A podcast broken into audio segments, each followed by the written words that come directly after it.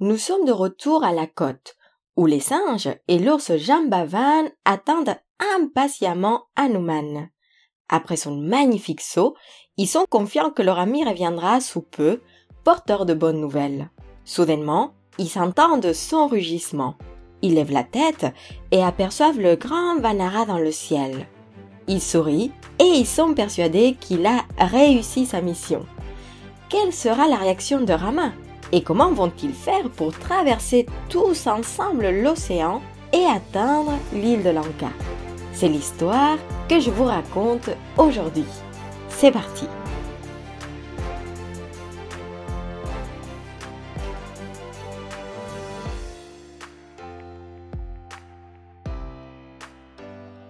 Dès que Hanuman pose un pied sur terre, il confirme que Sita est bien en vie.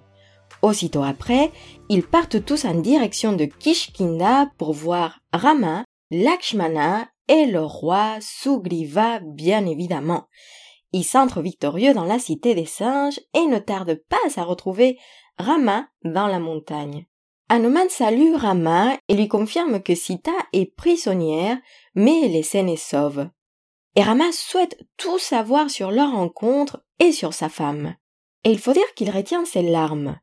Hanuman lui donne alors le bijou qu'elle lui a confié et Rama le tient contre sa poitrine comme le cadeau le plus précieux qu'on lui ait jamais donné. C'est tout ce qu'il attendait pour récupérer ses forces et un peu d'espoir. Il a l'impression d'être près d'elle et la voit déjà devant lui. Et le prince voudrait offrir un cadeau à Hanuman, mais il ne possède rien. Alors, il le serre dans ses bras et le remercie sincèrement. Lakshmana est soulagé de voir son frère reconforté et il est surtout impatient de partir au combat, ce qui ne nous surprend pas quand on connaît maintenant Lakshmana. On regroupe alors la grande armée des Vanara et on se dirige vers l'océan. Et il faut imaginer, ce sont des milliers de millions de singes qui se déplacent. Ils chantent et sont enthousiastes à l'idée de participer à cette mission. Ils ne s'arrêtent pas un seul moment sur le chemin. Et Rama profite pour demander à Hanuman des questions techniques pour mieux préparer son attaque. Grâce à son sens de l'observation et le plan qu'il avait conçu, Hanuman est en mesure de répondre. Il décrit alors à Rama la cité de Lanka. Elle possède 4 portes placées selon les points cardinaux. Des centaines de rakshasas les gardent et les opèrent sans relâche. Ensuite, la ville est entourée d'un courant d'eau glacée où résident des crocodiles. Chaque porte possède un pont levant qui permet de le traverser. Il n'y a pas de route de navigation ou de communication entre Lanka et le reste du monde. De plus, il faut prendre en compte que la ville est située sur le sommet d'une montagne. Rama, Lakshmana et Sugriva réfléchissent sur les différentes stratégies qui s'offrent à eux, mais dès qu'ils atteignent la côte, la question se pose à nouveau.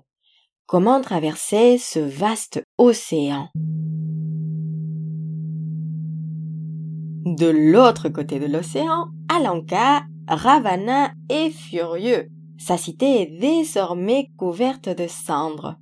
Il désire à tout prix se venger. Et bien évidemment, terrifié, ses ministres lui disent ce qu'il a envie d'entendre. Qu'il reste invincible, qu'il n'y a pas de raison de s'inquiéter.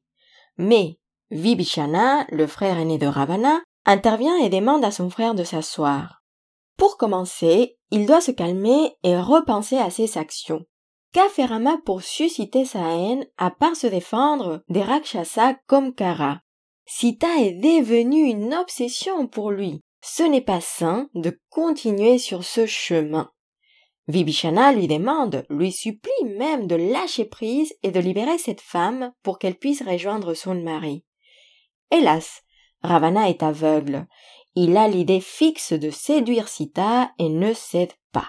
À tel point que lorsqu'il écoute son frère parler, il est persuadé que Vibhishana lui veut du mal.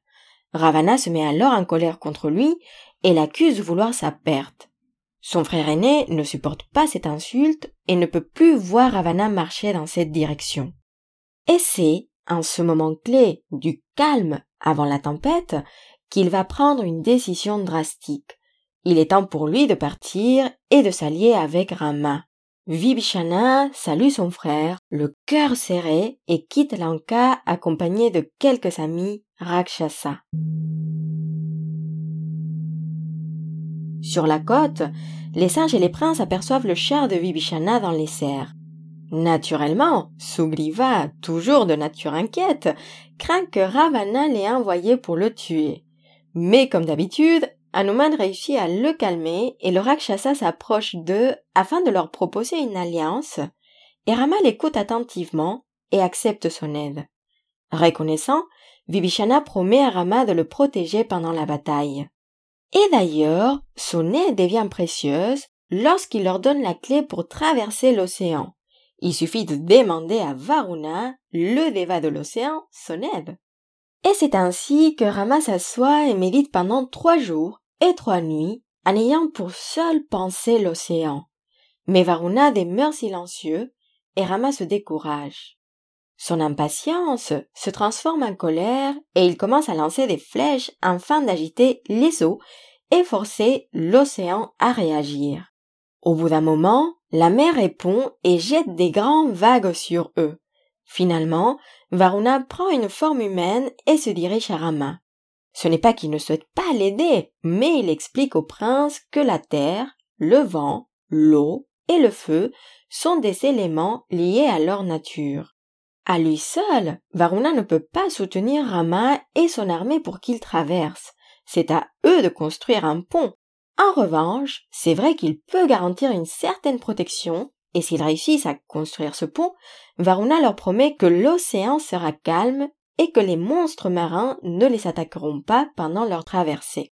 Rama s'excuse pour son comportement impulsif, et Varuna précise que parmi les Vanara, Nala possède les connaissances nécessaires pour construire un grand pont.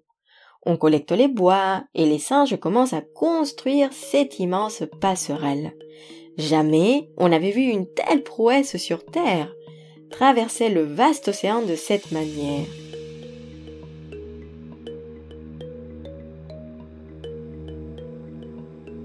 Et imaginez les millions de singes qui avancent peu à peu sur le pont.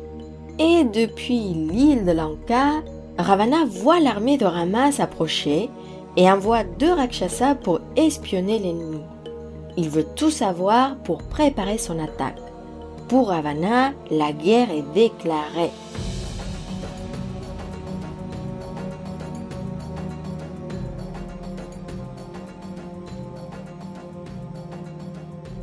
Et sur ce cliffhanger, je vous donne rendez-vous dans le prochain épisode pour la suite.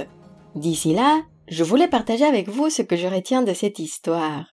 Personnellement, je trouve extrêmement belle l'image de Rama qui médite face à l'océan. C'était quand la première fois que vous avez vu la mer? Quelle était votre impression? Qu'avez-vous ressenti? Et si la mer était un miroir du monde intérieur de Rama?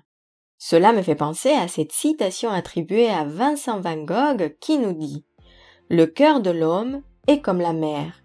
Il a ses tempêtes, il a ses marées, et dans ses profondeurs, il a aussi des perles. » Alors, si vous avez l'occasion de partir à la mer bientôt, méditez devant ce vaste corps d'eau. Contemplez les vagues et le silence. Peut-être que vous découvririez comment construire des nouveaux ponts ou des perles cachées en profondeur. Je vous remercie pour votre écoute et vous souhaite une excellente journée ou une belle soirée. À très bientôt. Prenez soin de vous.